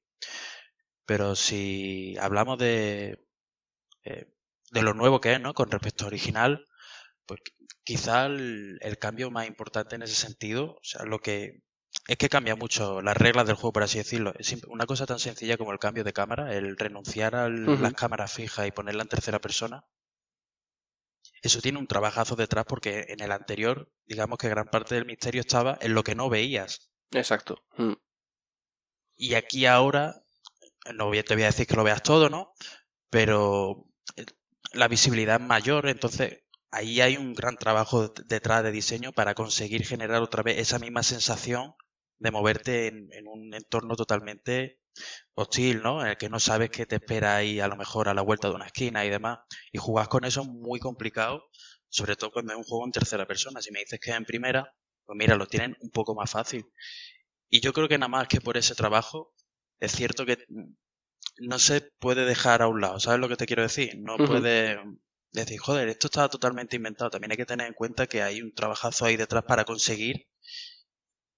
No podemos decir tampoco que sea tan tanto o más terrorífico que el original, porque claro, hablamos de un juego que salió cuando éramos, la mayoría éramos chicos y éramos mucho más susceptibles y más sensibles a este tipo de terror, ¿no? Los zombies también era algo nuevo dentro del videojuego como, como elemento de, de terror, ¿no? Entonces digamos que pienso que en aquel entonces la, las herramientas, por pocas que tuvieran y por elogiable que fuera el trabajo, lo tenían más fácil para impresionar y ahora con este el esfuerzo es más grande y se nota y el resultado es bueno y, diría que con respecto a original pues la fórmula está, pero la forma de reinterpretar las cosas y demás lleva a que sea un juego que tú puedas decir, bueno, pues sí, sí hay diferencias notables y sí vale muchísimo la pena. Pues creo que eso es muy positivo. Eh, y hay que, elogiar a Capcom por el trabajo que ha hecho, porque lo fácil sería eh, darle un, pequeño lavado de cara, por mucho que sea un remake, y hacerlo todo eh, tan lineal como era el, primero. Y creo que se han arriesgado y les ha salido bien la apuesta, porque recordemos que, ah, como ha dicho Fonseca, ¿no? el Resident Evil 2 original eh, tenía esas cámaras fijas y además era demencial. yo, yo, que lo jugué en su día era, era demencial, como, como lo fue el primero y como lo fue también posteriormente el, tercero. Y son, joyas, porque esa incertidumbre de, de, la cámara fija, de lo que no sabías que te ibas a encontrar cuando, cuando la cámara cambiara, lo que, lo que iba a haber detrás de una puerta cada vez que la, que la cruzaras, era lo que le daba ese encanto ¿no? a Resident Evil y es lo que la gente estaba pidiendo a gritos en, en, nuevas entregas, ¿no? que hubiera esa, esa dosis de tensión. Si Resident Evil 2 Remake lo ha, lo ha conseguido con una dinámica totalmente eh, distinta a eso y que, ha revolucionado un poco lo que es la, la, saga, creo que vamos por un buen camino de cara, de cara a lo que puede ser un Resident Evil 8 o un remake de Resident Evil 3, que creo que también lo estamos esperando mucho porque Nemesis está ahí para todos los aficionados de Resident Evil en la retina siempre, ¿no? Así que creo que es un gran trabajo y, y una buena propuesta de cara al futuro de la saga. Totalmente de acuerdo, Juan, aunque yo espero que antes del remake del tercero saquen una entrega nueva, porque ya saben, se ve que ya le han cogido el gustillo a cómo se tienen que mover de nuevo para volver a traer, o sea, ya no solo a los que a los de antes, sino al público nuevo con un Resident Evil, o sea, el 7 era un buen camino y el remake del 2 yo creo que es la base perfecta para partir de ahora en adelante. Ahora en ellos está que quieran explotarla o no, pero ya te digo que yo creo que la fórmula ya la tiene y Capcom ha sabido trasladar lo antiguo a, ahora y ahora el momento de que vuelva a crear algo completamente nuevo con, con toda la, la tecnología y las mecánicas que ha conseguido con este. Pues sí, yo creo que Capcom ha habido una época un poco turbia en la industria del videojuego en la que no sabía encontrarse, pero creo que ahora mismo eh, ha encontrado el camino correcto. Eh, lo, hemos visto con Resident Evil 2 Remake, lo vamos a ver con, con Devil May Cry cuando, cuando se lance, que la verdad es que lo que se ha visto pinta estupendo y va por el mismo camino de lo que, de lo que estás contando de, Resident Evil 2, por lo que se ha visto. No podemos hablar mucho más de ello hasta el momento, pero creo que eh, de cara al futuro de la, de la saga de Resident Evil es esperanzador lanzador eh, todos los buenos comentarios que ha recibido este remake y que, como bien dice, se ha marcado un camino que supongo eh, sería muy de tontos no hacerlo, que supongo que querrán seguir a partir de ahora. Ya te digo que la, la fórmula la tienen, ya parece que se encuentran a gusto, que ya han dado con el, el sistema que necesitaban y sobre todo la ambientación, incluso el género, porque si miramos al Resident Evil 6 y comparamos con este, son como dos mundos completamente diferentes. completamente. Y aquí tienen el camino, ya solo tienen que ponerse. O sea, Resident Evil 2 Remake lo que hace es que ha sentado unas bases geniales, ha cogido un poquito del pasado, evidentísimamente, porque estamos hablando de un remake, pero ya lo tiene, ya solamente desarrollar y buscar algo nuevo. Pues con eso nos quedamos, eh, Fonseca. Eh, muchas gracias, como siempre, por, por haber eh, por habernos traído todas las impresiones de, Resident Evil. Y voy a hacer algo que no hago nunca y que creo que, está muy feo por mi parte, porque si el resto de compañeros también doy el Twitter para que podáis comentar todo lo que queráis respecto al análisis o respecto a cualquier cosa, pues ahí lo tenéis. Así que eh, arroba Juan Afons, si no me equivoco, que hace mucho que, no lo digo. Y ahí podéis, podéis escribirle y, comentarle todo lo que queráis. ¿Que tenéis dudas sobre, sobre el análisis de Resident Evil 2 Remake? Pues ahí lo tenéis en Twitter para resolveroslas. Nada, nada, nada. No iba a decir que si alguien se quiere quejar, pues también. Ahí estoy esperando. ahí también está, está abierto para, para quejas y para, y para súplicas. Eh, nada más, Fonseca, como siempre, un placer tenerte aquí. Eh, nos veremos la semana que viene, creo yo, porque aunque el grueso del análisis de Kingdom Hearts 3 los llevaremos Juan y yo, eh, si quieres pasarte por aquí y comentar algo también sobre, sobre el título, bienvenido eres y sabes que, será un placer igualmente. Que pases una feliz semana y nos vemos pronto. Nos vemos pronto y nos escuchamos más pronto todavía, ¿no? pues sí, Espero poder sumarme la próxima vez porque yo creo que vamos a tener mucho que hablar, muchísimo que hablar sobre llave y espada. Pues sí, tocará la semana que viene. Eh, un abrazo. Un abrazo enorme. Y esta semana no hay más lanzamientos que repasar porque los que se acercan el próximo viernes no los veíamos muy potentes, así que lo dejamos aquí. Hacemos otra breve pausa, como ya sabéis, y terminamos el programa con un debate de lo más interesante que se inició precisamente en esas impresiones finales de Resident Evil 2 Remake.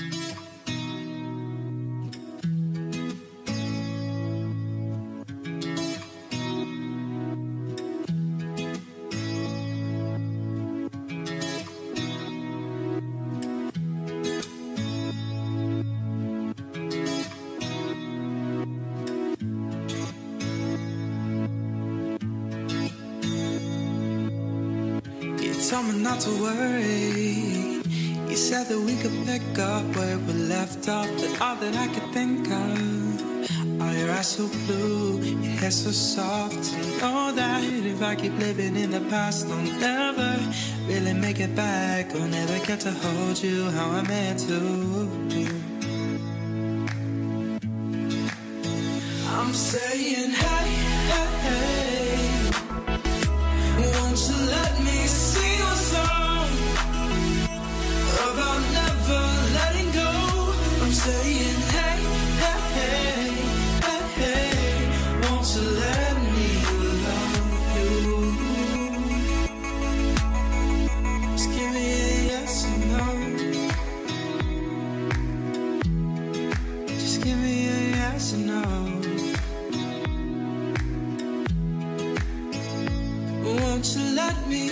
you let me love you? Just give me a yes or no.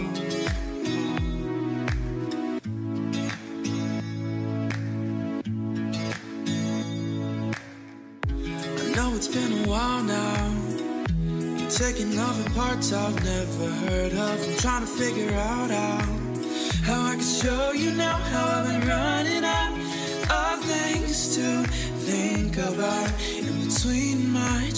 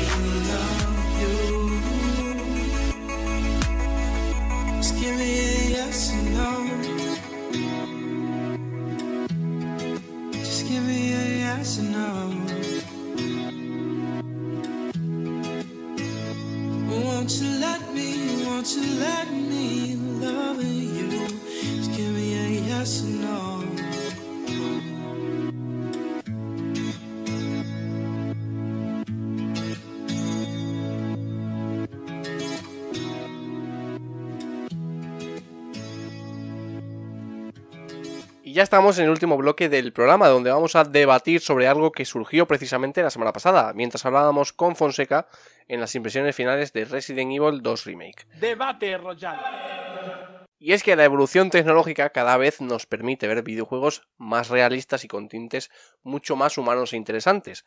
Por ello nos preguntamos dónde estará el límite entre la realidad y la ficción en el futuro y qué puede significar esto. Y vamos a poner el ejemplo que mencionábamos la semana pasada, este de, Resident Evil 2 Remake, ¿no? Que, tiene un aspecto mucho más realista para sus protagonistas y para los zombies y demás, y que eh, no sabemos cuándo va a llegar ese punto en el que no, no, distingamos la realidad de la ficción, ¿no? En el caso de Detroit con Human también eh, hay un gran trabajo detrás de eso. Vamos a hablar un poco de, todo esto y lo que puede suponer para la industria este tipo de avances tecnológicos, así que no sé qué opinarán mis compañeros. Pues yo opino que es un avance sin duda, ya que si, si echamos la vista atrás y vemos cómo ha evolucionado la, la industria de, los videojuegos, pues es, que hay un salto tremendo ya en, las, primeras, las primeras consolas. Esos polígonos que no llegaban a verse nunca del todo redondeados, esas caras tan poco definidas, esas bocas que ni siquiera se movían, esos ojos que ni siquiera parpadeaban aunque yo soy súper fan del, del pixel art y de los juegos que son tipo pixel, tengo que reconocer que, que donde esté un juego actual, con los gráficos actuales y una maravilla como, y aquí Juanpe coincidirá conmigo, como Detroit Become Human o, God of War, pues que se quite, que se quite todo lo demás, aunque bien es cierto que hay videojuegos que no han envejecido muy bien, ya que voy a poner un ejemplo, ¿vale? Final Fantasy VII si no lo jugaste en su época, a día de hoy lo ves y, no es lo mismo para nada. O sea, para mí, por ejemplo, que, que llevo intentando jugarlo muchísimo tiempo, pero siempre lo acabo abandonando por culpa de los gráficos, no es lo mismo que para una persona que lo jugó cuando salió o poco después de salir, que le tiene un tremendo cariño, que, que, que lo ve con, con, los ojos que lo, que lo vio en su momento. No es lo mismo, ya que yo, a mí me influencia que, que el juego no se vea como actualmente estoy acostumbrada a que se vean. Aunque ya, como ya he dicho antes, no me influye el pixel, los juegos pixelados, no los saco de aquí un poco porque me parece algo completamente diferente. O sea, hablo del 3D, para que me entendáis. Así que nada, yo por mi parte soy completa defensora de que los juegos sigan avanzando en gráfico y sigan mejorando aunque el estilo pixel para mí que permanezca siempre. Como por ejemplo Octopath Traveler de Nintendo Switch, que tengo muchísimas ganas de tener una Switch solo para jugarlo porque me encanta el estilo visual que tiene. Pero lo dicho, para mí, donde se ponga el realismo dentro de los videojuegos, es que me parece una maravilla, sinceramente, me parece una maravilla. Veo el futuro ahí y, y por eso estoy completamente a favor de los remakes y de las remasterizaciones. Y de hecho, tengo muchísimas ganas que salga Final Fantasy VII remake remasterizado con los gráficos actuales porque quiero disfrutar del juego a esa calidad. Y me da igual que, que, la gente me diga tienes que jugarlo el original porque patatín patatán. Yo quiero, porque sé que me va, me va a enganchar mucho más, quiero jugarlo con la tecnología actual. Pues ten paciencia, ¿eh? ya te advierto, ten paciencia porque va a tardar lo suyo en llegar. A ver, yo creo, eh, yo estoy muy de acuerdo con lo que dice mi compañera Marina porque vengo de jugar eh, títulos como Detroit, eh, Become Human, Marvel's Spider-Man, eh, God of War. Y es cierto que tiene una calidad eh, en la creación de sus personajes brutal. Aunque creo que hay que tener en cuenta muy bien el tipo de juego que es y el género en el que se inserta. E, es decir, yo no vería tanto que encajase bien un estilo hiperrealista en un juego como pueda ser Overwatch, por ejemplo, ¿no? O uno más fantástico en el que, en el que haya más eh, su, el planteamiento sea muy diferente, ¿no? Habéis mencionado Octopath Traveler, eh, a mí se me ocurren, bueno, es que en realidad muchos títulos pasan incluso ya siendo fantásticos por el, por el hiperrealismo, porque me estoy acordando ahora mismo de Devil May Cry 5 y eh, se ha dicho de que tiene acabados fotorrealistas, ¿no? Yo creo muy bien que yo creo que tiene que esa, esa, esa tecnología tiene que estar muy bien enfocada, no es ser realista por ser realista. Y creo que para eso está el director de arte, para eso están los eh, técnicos, los diseñadores, porque no, no, solo es diseñar, sino es saber qué tipo de, de imagen, ¿no? Qué tipo de estilo le pega a cada, a cada juego. A mí no me, yo no veo, no veo, no vería, no vería eh, que encajase bien, no vería demasiado eh, atractivo que un juego de Nintendo, de Mario, por ejemplo, Pokémon, Splatoon o de este tipo de, de títulos, con un, con, un, con un toque fotorrealista o hiperrealista, porque no tiene ningún sentido. Hemos visto muchas veces, de hecho, eh, hace poquito eh, se han publicado noticias de, de este artista que, de este eh, artista de God of War de Santa Mónica que ha creado o que ha llevado a los personajes de Super Smash Bros. Ultimate al estilo de God of War y a mí sinceramente muchos me desencajan completamente. O incluso la película de Detective Pikachu, ¿no? En la que todos teníamos ese miedo a ver cómo crearían a los Pokémon en estilo más realista. Y ya sin mencionar al infame Sonic, ¿no? Este póster que hemos visto y que todos estamos temiendo que desvelen por cómo podría eh, resultar. Por lo tanto, no es tanto eh, llevar el realismo más puro o más eh, fiel a la realidad nuestra a cualquier tipo de juego porque se tenga la tecnología, sino de decidir si ese estilo es apto para un tipo de juegos o para otro, creo yo. Sí, totalmente de acuerdo, pero yo creo que yo creo que a eso no, no vamos a llegar. Quiero decir, creo que los estilos estarán muy bien definidos y como bien dices, hay videojuegos a los que les pega un formato cartoon o más desenfadado, ¿no? Pero creo que las grandes superproducciones en las que se están basando hoy la industria del videojuego, eh, habéis mencionado títulos como Detroit Become Human, como God of War, como Marvel's Spider-Man, Red Dead Redemption 2, etcétera, etcétera, sí que van a llegar a alcanzar ese, ese, ese grado, ¿no? Y no es algo a lo que estemos eh, muy cerca. Probablemente seguiremos viendo durante años y años los videojuegos como, como un producto en CGI, que se nota que es CGI. Pero quién sabe si dentro de aquí a dos décadas, eh, que tampoco es un tiempo excesivo, pues viendo cómo avanza la tecnología, podría ser factible. Que lleguemos a un punto en el que no sepamos diferenciar lo que es una película eh, con actores reales de un videojuego. Y creo que es posible, creo que es posible porque si en 20 años la industria ha evolucionado tanto de, videojuegos de píxeles o de que está empezando el 3D, como mencionaba Marina con el caso de, Final Fantasy, y lo que hemos visto del remake, ¿no? que es una, evolución brutal, ¿por qué no dentro de 20 años eh, va a suceder esto y no vamos a saber diferenciar em, una película de, un videojuego? Podría pasar, ¿eh? Podría pasar y yo creo que es posible eh, a largo plazo y Ahí entramos en el debate, ¿no? En el debate de, cómo se debería considerar un videojuego en, ese, en ese, ámbito, de si, de si ya es eh, un producto eh, que no, que si, si el cine se, se considera como, como, arte, mm, en ese, en ese punto el videojuego también debería serlo, ¿no? E incluso sería más significativo por el hecho de, que es un producto virtual que se acerca a la, realidad como lo, hace, como lo hace el cine o como lo hace la televisión o otro tipo de, productos que se consideran como tal, ¿no? Pero creo que es posible y que, vamos a llegar. Eh, pero a la pregunta que lanzabas, evidentemente sí, eh, tiene que ser eh, con mesura, no puede ser que cada videojuego que salga en 2040 o 2041 o cuando sea tenga gráficos hiperrealistas. No hay que ser conscientes de que hay videojuegos que están destinados a lo que están, eh, también para satisfacer a los más pequeños y para dar un, aspecto más desenfadado, más, más infantil. Y el caso de, Mario, como comentabas, o, de Overwatch, que también tiene una estética cartoon, creo que están destinados a eso y que no va a cambiar. Pero en lo que es superproducciones, sí, sí, y lo hemos visto. Eh, cada vez eh, van aumentando más.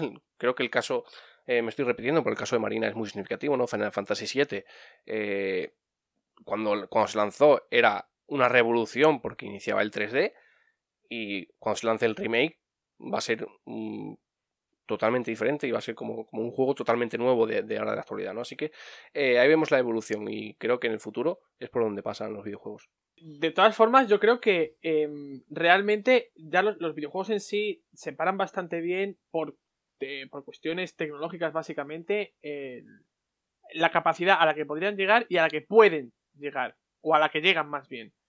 Porque eh, todos sabemos que están las llamadas eh, cinemáticas y luego el gameplay.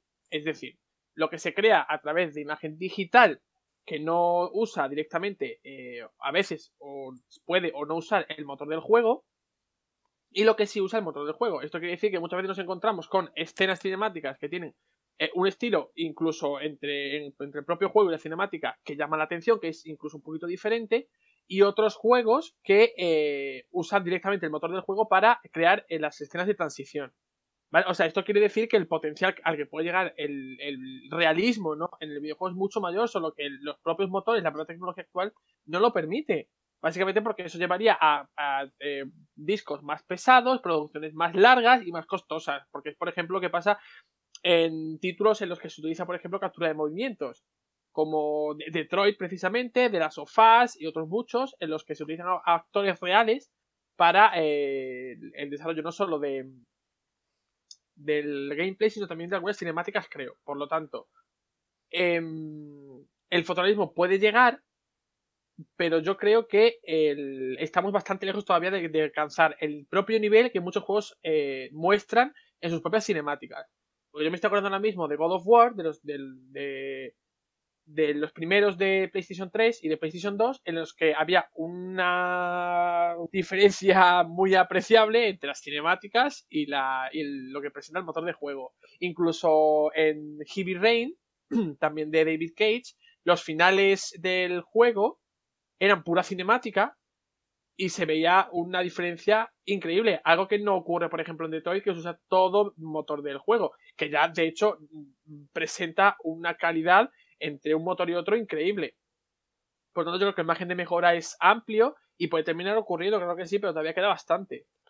Pues yo fíjate, respecto a lo que comentas, y ahora dejo a la Marina, sé que, quería comentar algo, respecto a lo que comentas, creo que sí que estamos cerca de abandonar ese... Mm, no, no tan cerca, ¿eh? ¿no? De aquí a, dos, tres años, pero antes de, una década así, de abandonar ese, ese impasse de, que te salta una cinemática y tiene mejores gráficos que, lo que se ve en, el, juego de por sí. Lo estamos viendo últimamente porque ya hay juegos que abandonan por completo las pantallas de carga, eh, ya son totalmente eh, de corrido en, todo, tanto en cinemáticas como, como en, en, en jugabilidad, de hecho no hay transiciones, y creo que eso sí que está cerca de desaparecer de que sea un producto de principio a fin sin que tenga ningún tipo de, transición, que no tenga ese, impasse de, pasar de, jugabilidad a cinemática, que era algo que sí pasaba mucho. Yo recuerdo el caso de The Last of Us, de Last of Us cuando se lanzó en PlayStation 3 y en la versión remasterizada de PlayStation 4 también lo tiene, por supuesto. Cuando, cuando sacaba una cinemática te, sacaban en muchas ocasiones la pantalla en negro, eh, ese pantallazo en negro para pasar a, cinemática. Creo que eso se va a abandonar eh, y eh, en God of War, en el nuevo God of War, creo que no había ya, no había ningún tipo de, transición, eh, las pantallas de carga se realizaban mediante los viajes en el Bifrost, entonces creo que encontrarán mm, mm, fórmulas y otros métodos para que la, pantalla pueda cargar sin necesidad de, pasar a una cinemática. Creo que eso sí, creo que eso está cerca de, desaparecer. Sí, de hecho en Detroit Become Human no, no hay distinción entre cinemática y, gameplay, realmente. Es todo, todo una, una misma cosa. Y yo coincido contigo en que acabará desapareciendo. Sí, sí, porque el nivel de, de calidad del juego ya casi que se está equiparando al de la cinemática. Y bueno, yo tengo muchísimas ganas de, de, que eso llegue. Sí que, sí que es cierto que no se deben perder los juegos indie o los juegos que tradicionalmente tengan un estilo diferente de, un diseño diferente. Como por ejemplo Gris o juegos más tipo cartoon o o porque simplemente no les pegue, como ha dicho ya Juan Peante con el ejemplo de Super Mario, no les pegue tener un realismo exagerado. Pero yo creo que son casos distintos, son, son estéticas diferentes y, bueno, y no tiene nada de malo que tengan, que tengan un diseño menos avanzado o, menos realista, por así decirlo, que, que los juegos más avanzados. Yo en realidad te voy más allá porque eh, ningún juego, ningún desarrollador, ninguna, ningún estudio debe abandonar el estilo que, a ellos les gusta o que ellos creen que debe tener su juego por alcanzar un realismo que sí tienen los juegos con más presupuesto. No nos olvidemos de que no todas las desarrolladoras manejan la misma cantidad de dinero para desarrollar su juego y se tienen que adaptar aun con las mismas herramientas, por ejemplo, usar Unreal Engine 4, que es, por ejemplo, uno de los motores estándar que usan ahora la mayoría de desarrolladoras, eh, solo por alcanzar una meta que no se pueden permitir. Hay, hay otras muchísimas eh, opciones que igualmente pueden gustar a los jugadores y también con las que realizarse uno mismo. Ahí la prueba están los muchísimos eh, juegos indie y yo no solo juegos indie, porque recordemos por ejemplo los juegos de Level 5, Nino Kuni, eh, Profesor Layton o incluso algunos de Capcom como Ace Attorney. Bueno, los casos de las portátiles o incluso en Switch que tiene portátil y sobremesa. Y también pasa incluso en, Xbox y PlayStation 4 hay títulos que tienen un aspecto propio, pero porque el estudio lo quiere así, quiere una representación de su mundo así, animada, eh, o con eh, un estilo más cartoon, más manga o anime, por ejemplo, por decirlo de alguna forma, porque de hecho, uno de los juegos, ahora mismo, uno de los juegos más esperados, por poneros un ejemplo, que hemos, que hemos tenido recientemente, uno de los juegos más esperados que hay para este año, seguramente sea ese RPG de Dragon Ball y no va a tener un aspecto fotorealista, sino que se va a intentar pulir al máximo la técnica de animado, de animación, perdón, para que no parezca eh, cuatro polígonos y parezca y se acerque más a la, a la animación tradicional. Quizá ese sea el realismo de este tipo de juegos, pero no siempre se opta por, por ese hiperrealismo, como por ejemplo esa adaptación que se ha hecho para Jump Force, en la que sí se ven los personajes más eh, en el mundo real. O sea que no hay que abandonar el estilo propio de uno.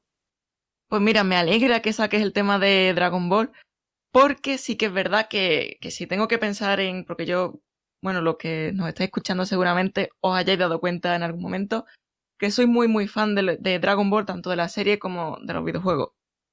¿En serio nos estás diciendo que eres fan de Dragon Ball, Marina? sí, aunque estoy calmadita últimamente con el tema. La verdad, estoy tranquilita.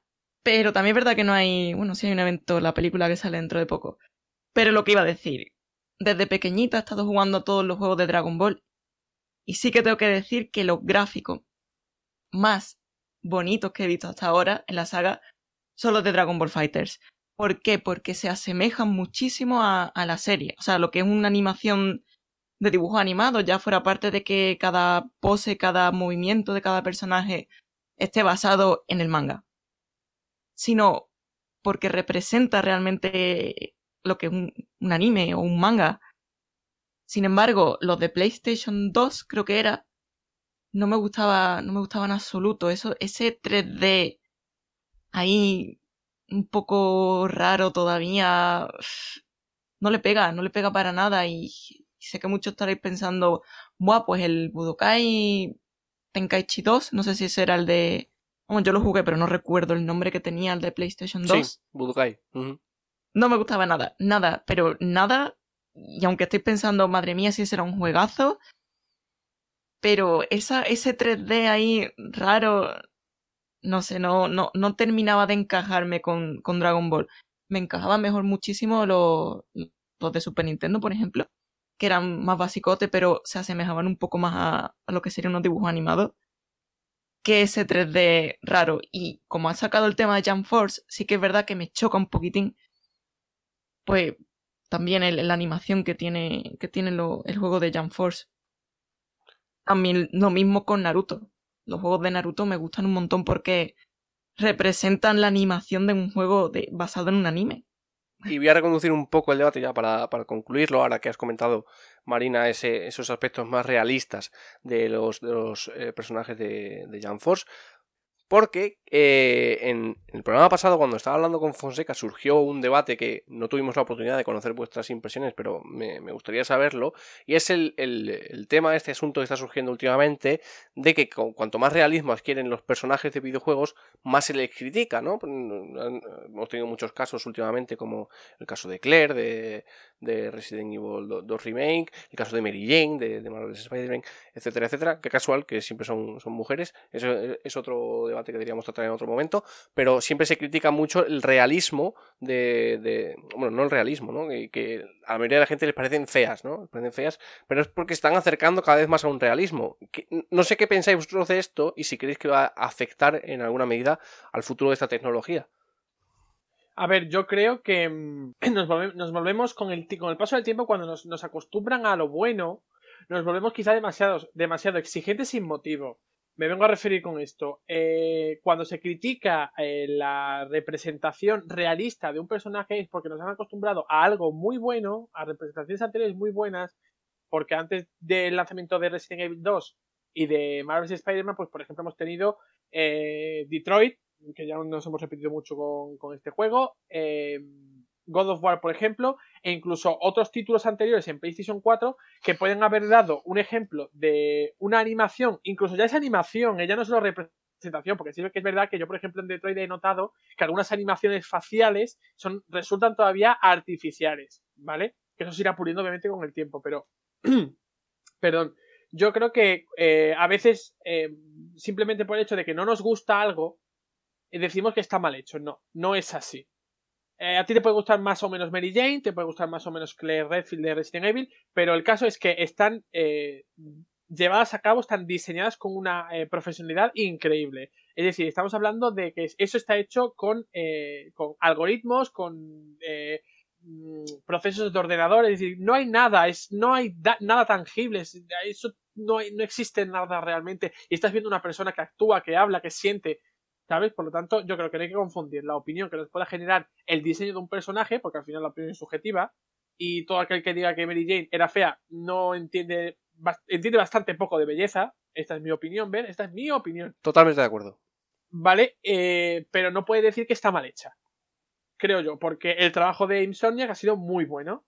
Tremendo igual que el de, el de Capcom, porque es que además si comparas el, el, caso, el, caso de Capcom es incluso más eh, evidente, porque tienes un, referente anterior, eh, una versión anterior que es la original, en la que, en la que puedes ver el cambio de, de León y de Claire. Por lo tanto, eh, ¿qué, qué, mejor, qué mejor prueba que esa de que las cosas están muy bien hechas.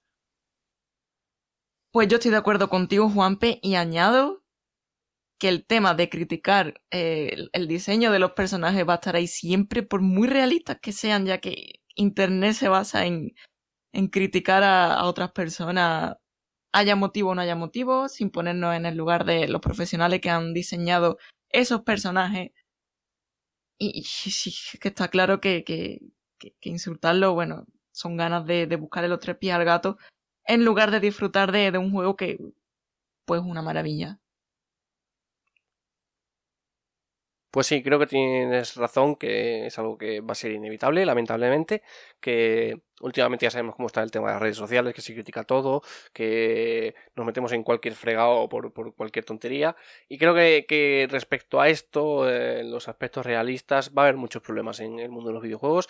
Eh, ya los ha habido, aunque no han sido excesivamente sonados o, no han, o que nos han llevado a un paso más allá, pero eh, yo sí quiero resaltar el caso de, Dina, de The Last of Us Part que ha tenido la, actriz que interpreta a Dina, la chica con la que se besa Ellie, ha tenido varios comentarios en redes sociales bastante feos por parte de, de aficionados del juego y creo que esto es algo que deberíamos condenar y que no debería suceder porque al fin y al cabo eh, si, si Dina se parece a, a, la actriz, que, es lo que pasa en este, caso, se parece muchísimo a la actriz, y estás criticando el diseño y te estás yendo a la actriz a, criticarla, creo que entra ya en, unos valores que no, no debemos consentir y que ya, ya atentan contra la contra lo, que es el ser humano, ¿no? Así que em, creo que puede haber muchos problemas en este aspecto con cada vez que se vayan pareciendo más y más los personajes a los actores reales y que puede haber consecuencias en ese sentido para las personas que están interpretando a ese personaje. Así que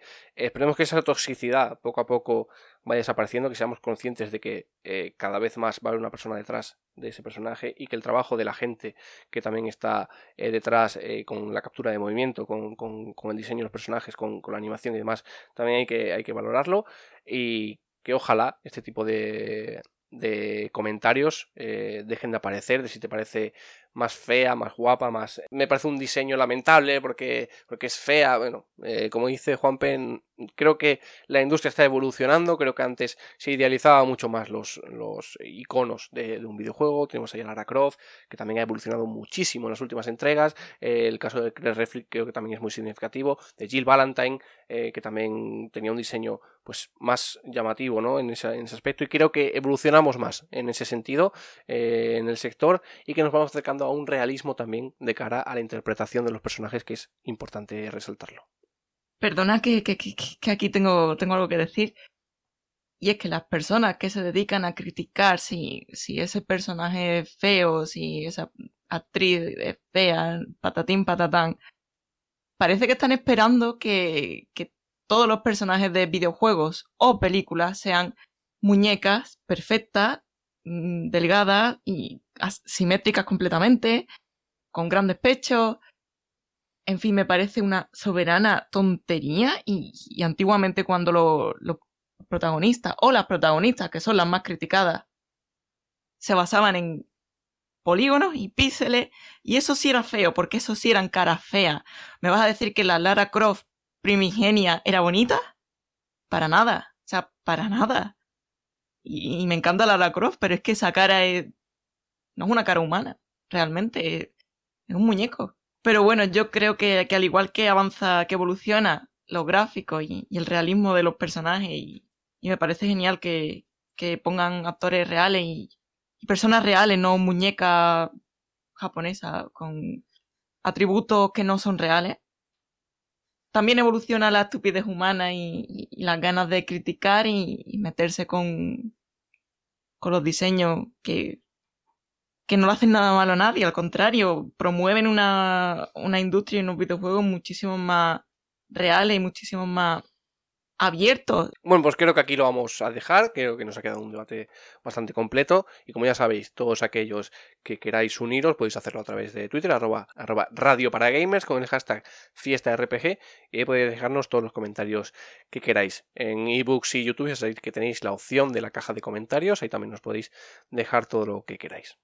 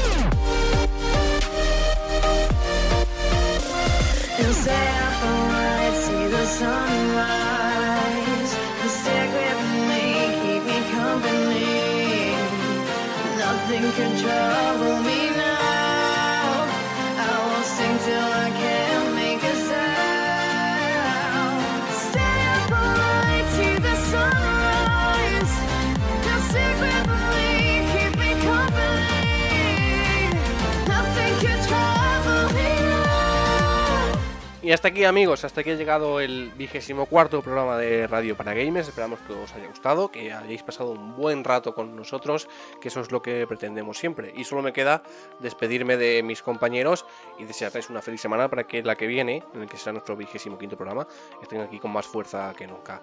Juan Pedro Prat, que vaya tardecita nos has dado, ¿eh? Vaya tardecita, eh, se nota que ya estás un poco cansado, que llevamos ya un buen rato grabando, pero vaya tardecita nos has dado, ¿eh? Ya, ya te liberamos, ya está, ya, eres tranquilo para que pases un buen fin de semana, que estamos grabando a viernes, y que nos veamos eh, la semana que viene. Un abrazo. Me estás haciendo quedar como muy super mal delante de nuestros queridos oyentes, y no es así, yo no estoy deseando de que termine esto. Te doy un poquito de vidilla a la grabación. Bueno, si, si nuestros queridos oyentes vieran el canal de Discord lo que estás haciendo, pues igual sí que pensaban que es un poquito subnormal. No, no, no, no. En todo caso, soy divertido, soy carismático, soy. Ya, tú sabes. Lo que pasa es que tú prefieres verlo todo mal. Pero bueno, que como parece mentira que, que la semana que viene sea ya nuestro vigésimo quinto programa. Y he hecho la vista atrás y ya te lo digo, pensaba que no íbamos a durar tanto, ya te lo digo. No, no, no eres el único, no eres el único. Quiso que dije, creo, creo que lo dije la semana pasada, pero eso hace que, que me sienta orgulloso de nosotros porque al final, eh, cuando nos proponemos una cosa, lo sacamos adelante y al final pasamos un gran rato eh, hablando entre nosotros y además esto al final va con un fin mayor, ¿no? Para que nos escuchen los demás, para que nos disfruten y pues estén al tanto de, de todo eh, lo relativo a esta industria que nos gusta tanto. Así que feliz de estar eh, otra semana más con, con vosotros y con los que nos oyen y deseando de saber qué tema de debate nos vas a plantear para la semana que viene. Habrá que pensarlo, ya, ya veremos qué surge eh, durante la próxima semana en la actualidad y si no, pues habrá que inventarse algo, que eso siempre se nos da muy bien. Eh, un abrazo Juan, pero nos vemos la se- la semana que viene. Marina, como siempre, un placer tenerte aquí, ya lo sabes, eh, nos vemos la semana que viene y ve dándole duro a Kingdom Hearts, ve dándole duro porque ahora que se estrena la tercera parte vas a tener que andarte con mucho cuidado por redes sociales y por todo lo que te vayan comentando respecto al juego. Pues sí, tendré que tener cuidadito, sobre todo también por mis amigos, porque, en fin, No sé de qué estás hablando, Marina. todavía, todavía me espero que me caiga algo. Todavía me espero que me caiga algo queriendo sin querer. Pero bueno, confío en que eso no va a pasar. Y, y sí, tendré cuidadito con, con las redes sociales. Ya está intentando no mirar tanto el feed estos días. Simplemente por lo que me iba avisando Twitter de tal amigo publicado tal. Pues vale, pero intento no leer mucho. Y si veo algo de eso, veo a sobra ya de lejos y digo, ay, no mires. Pero bueno, que muchas gracias por, por acompañarme una semana más. Y gracias también a los que nos estáis escuchando. Que, que sin vosotros pues no estaríamos aquí ninguno, supongo. O sí estaríamos, pero no grabando. Así que nada, nos vemos la semana que viene. Bueno, ojalá nos escuchamos la semana que viene. Y que un placer, como siempre. Parece que estamos muriendo, estamos aquí moribundos y vosotros no estaríamos aquí. No, pero tiene razón Marina, eh, siempre es de agradecer que haya gente al otro lado apoyándonos y eso es lo que pretendemos también, que igual que nosotros pasamos un buen rato, vosotros los que estáis al otro lado de las ondas también podáis hacerlo. Como siempre, nos enrollamos más de la cuenta en la despedida, pero bueno, ya sabéis que cuando uno se lo pasa bien, eh, nunca quiere que acabe. Pero esto sí, acaba aquí. Eh, nos vemos la semana que viene con mucho más contenido y con ese análisis de Kingdom Hearts 3. Que paséis una feliz semana. Un abrazo.